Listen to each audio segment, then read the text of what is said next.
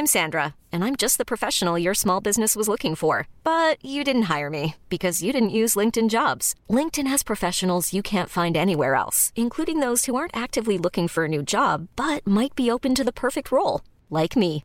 In a given month, over 70% of LinkedIn users don't visit other leading job sites. So if you're not looking on LinkedIn, you'll miss out on great candidates like Sandra. Start hiring professionals like a professional. Post your free job on linkedin.com/achieve today. Nous sommes en guerre. Moi, moi, je, personnellement, je m'étouffe. Accélère Accélère Ils sont aux ordres du pognon Faut laisser la star tranquille. L'invasion russe se poursuit, on va voir jusqu'où Poutine pourrait aller et si les sanctions européennes suffiront à le freiner, la campagne présidentielle et la Ligue des Champions impactées par la guerre ou encore quelques actualités euh, en bref euh, ensuite. Salut c'est Hugo, j'espère que vous allez bien et comme chaque jour donc vous le savez du lundi au vendredi, on est parti ensemble pour un nouveau euh, résumé de l'actualité du jour en moins de 10 minutes. On commence tout de suite avec le sujet à la une aujourd'hui, on va revenir évidemment sur la guerre qui a lieu en ce moment en Ukraine.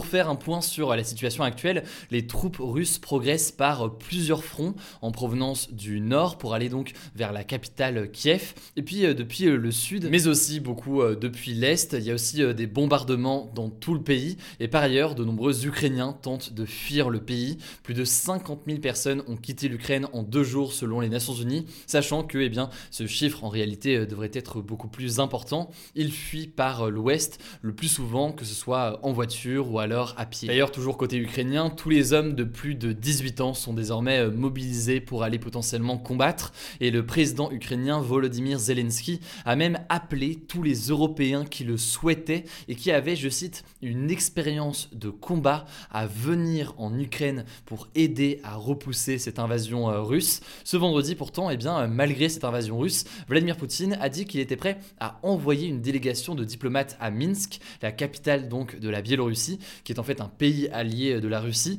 mais pour négocier potentiellement avec l'Ukraine, sachant que l'une des conditions annoncées par le gouvernement russe un peu plus tôt euh, dans la journée pour euh, ces négociations, c'était que l'Ukraine dépose les armes, ce que en l'occurrence l'Ukraine aujourd'hui très clairement n'est pas prête à faire. Mais alors que veut concrètement Vladimir Poutine et jusqu'où veut-il aller?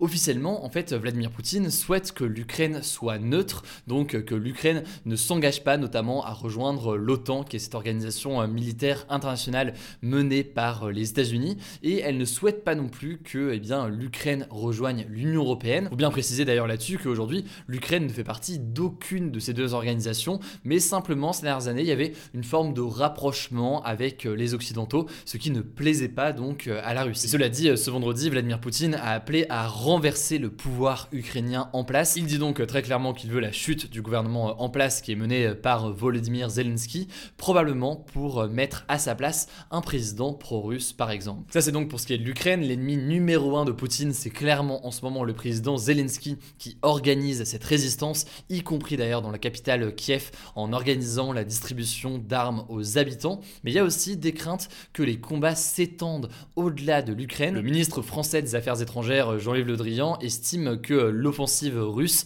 pourrait s'étendre à la Géorgie ou encore à la Moldavie, deux pays proches de l'Ukraine, même si pour l'instant on n'en est pas encore là. Il y a un lieu en fait qui inquiète en particulier, c'est la Transnistrie. Alors euh, la Transnistrie, c'est un territoire qui fait théoriquement partie de la Moldavie, mais qui est euh, contrôlé depuis 1992 par la Russie. Et donc euh, là-bas, il y a des militaires russes. Dans la nuit de mercredi à jeudi d'ailleurs, des soldats russes s'entraînaient à des tirs en Transnistrie, ce qui inquiète la Moldavie, mais aussi la Roumanie qui est juste à côté. Voilà, ça c'est donc pour la Russie. Évidemment, tout cela reste très imprévisible. On ne sait pas si Vladimir Poutine va décider de mener une offensive prochainement dans d'autres pays. Quoi qu'il en soit, forcément, face à cette attaque, eh bien, il y a de plus en plus de réponses internationales. On en parlait euh, hier, pour l'instant, c'est surtout des sanctions économiques qui ont été euh, imposées du côté de l'Union européenne. Tous les avoirs, donc euh, tous les biens et les richesses détenus dans l'Union européenne, notamment par Vladimir Poutine et Sergei Lavrov,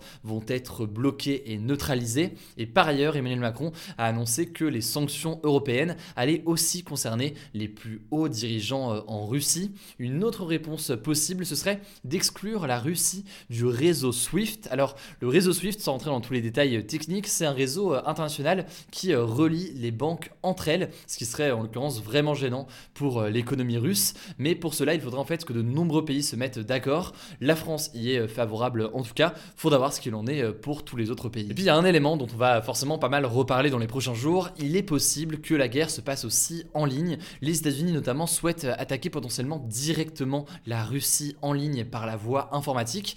Euh, selon la chaîne américaine NBC News, les services secrets américains auraient en effet proposé au président américain Joe Biden de lancer justement des cyberattaques pour perturber le réseau d'électricité et euh, l'internet en Russie, le tout de façon anonyme, même si là du coup euh, certaines révélations qui sont faites par NBC News sans revendication officielle. Alors sur ça on ne sait pas forcément ce qu'a répondu Biden, mais dans tous les cas c'est une piste qui a avancé, qui de toute façon ne fait aucun doute, on sait qu'elle est présente, on sait qu'elle peut exister. Au passage d'ailleurs, en parlant de cyberattaque, le collectif de pirates informatiques Anonymous a annoncé déclarer la guerre à la Russie.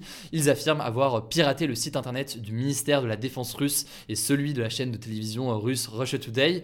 Alors pour l'instant, ça reste des revendications. Le gouvernement russe n'a rien confirmé, sachant qu'en plus de ça, Anonymous, c'est un collectif qui justement n'a pas de leader ou d'organisation parfaitement établi, donc un certain nombre de personnes se revendiquent des Anonymous, donc c'est jamais forcément euh, évident de savoir qui est derrière quel genre euh, d'attaque.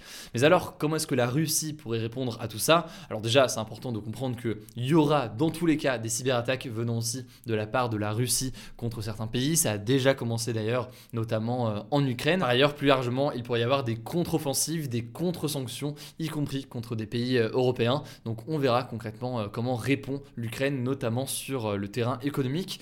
Voilà donc dans les grandes lignes sur ce qu'on peut dire aujourd'hui. Évidemment, tout ça évolue heure par heure, très très vite. C'est pour ça qu'on continue aussi à vous tenir au courant, et eh bien, euh, notamment euh, sur Instagram. Et d'ailleurs, ce week-end, le format des actus du jour, on le met en pause puisque c'est du lundi au vendredi. Donc, pour nous suivre et pour suivre ce qui se passe ce week-end, ça se passera principalement sur notre compte Instagram et sur notre compte Twitter. Donc, n'hésitez pas, si vous n'êtes pas encore abonné, à le faire. Évidemment, voilà, on vous tiendra au courant dans les actus du jour euh, lundi sur ce point qui est logiquement majeur. Alors, on continue tout de suite avec le point présidentiel. Et vous l'imaginez, cette campagne présidentielle, elle est très très perturbée logiquement. Euh, ce jeudi soir, le candidat écologiste Yannick Jadot, la candidate du Parti socialiste Anne Hidalgo ou encore la candidate de gauche Christiane Taubira se sont euh, rendus au rassemblement de soutien à l'Ukraine, place de la République à Paris. Les candidats en fait sont assez euh, partagés. Certains décident de ralentir leur campagne. Par exemple, Yannick Jadot a annulé son déplacement aujourd'hui.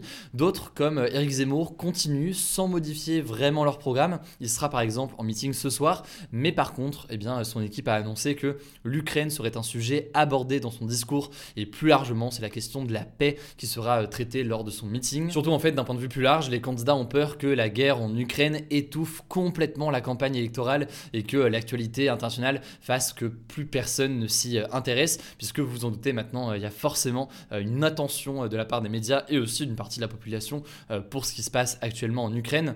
Par ailleurs, le président de la République, Emmanuel Macron, qui devait probablement annoncer sa candidature cette semaine, ne l'a pas fait euh, au vu du contexte international. Alors il a en théorie jusqu'au 4 mars pour euh, se déclarer officiellement euh, candidat. évidemment, on verra ce qu'il en est. Tout ça pour dire que la campagne est très fortement perturbée, mais de notre côté, on va continuer à poster des interviews des candidats à la présidentielle et des décryptages. Et ça continue d'ailleurs ce dimanche avec une interview d'une candidate à la présidentielle. Ça se passera sur la chaîne YouTube principale Hugo Décrypte que je vous mets en description. On continue avec les actualités en bref on commence avec une première actualité. Le Parlement a voté ce jeudi soir une proposition de loi qui crée un délit de harcèlement scolaire. Concrètement, ça veut dire que la notion de harcèlement scolaire en tant que telle va être inscrite dans la loi, alors que jusqu'ici, en fait, quelqu'un pouvait être sanctionné, mais ça faisait seulement partie du harcèlement moral. Les poursuites pourront donc atteindre 10 ans de prison et 150 000 euros d'amende lorsque les faits auront conduit la victime à se suicider ou alors à tenter de le faire. En France, il faut savoir que près d'un élève sur 10 serait concerné euh, chaque année par euh, du harcèlement scolaire, selon les chiffres de l'éducation euh, nationale. C'est donc logiquement un enjeu absolument majeur. Deuxième actualité liée en l'occurrence à la guerre en Ukraine, elle concerne le football. La finale de Ligue des champions de football devait avoir lieu en théorie le 28 mai en Russie, à Saint-Pétersbourg. Et eh bien en raison donc de l'invasion de l'Ukraine, eh bien le match se déroulera finalement au Stade de France, donc dans le 93, juste à côté de Paris. Une discussion en fait sur le sujet était en cours depuis 48 heures entre le président français, le patron de l'UEFA qui organise organise cette compétition de football qui réunit les plus grands clubs européens. Par ailleurs, tous les matchs de foot des clubs ukrainiens sont suspendus pour un mois minimum.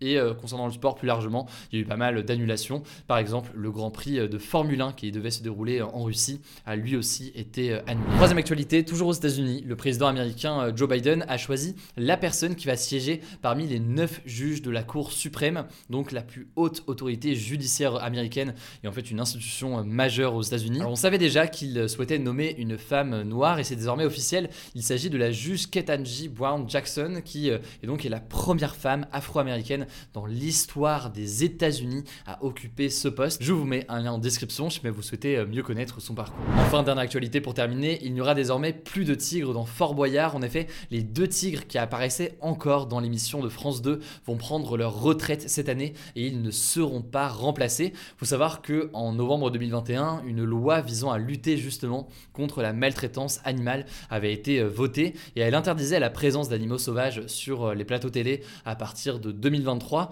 L'émission a également euh, justifié sa décision par l'évolution des mentalités de ses téléspectateurs qui sont globalement davantage concernés aujourd'hui par la question du bien-être animal. En tout cas, cette décision a été saluée par plusieurs organisations de défense des animaux. Voilà, c'est la fin de ce résumé de l'actualité du jour. Évidemment, pensez à vous abonner pour ne pas rater le quelle que soit d'ailleurs l'application que vous utilisez pour m'écouter. Rendez-vous aussi sur YouTube et sur Instagram pour d'autres contenus d'actualité exclusifs. Écoutez, je crois que j'ai tout dit. Prenez soin de vous et on se dit à très vite.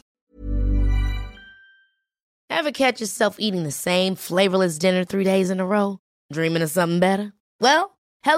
is your guilt-free dream come true, baby. It's me, Kiki Palmer. Let's wake up those taste buds with hot, juicy pecan crusted chicken or garlic butter shrimp scampi. Mm. Hello Fresh. Stop dreaming of all the delicious possibilities and dig in at HelloFresh.com. Let's get this dinner party started.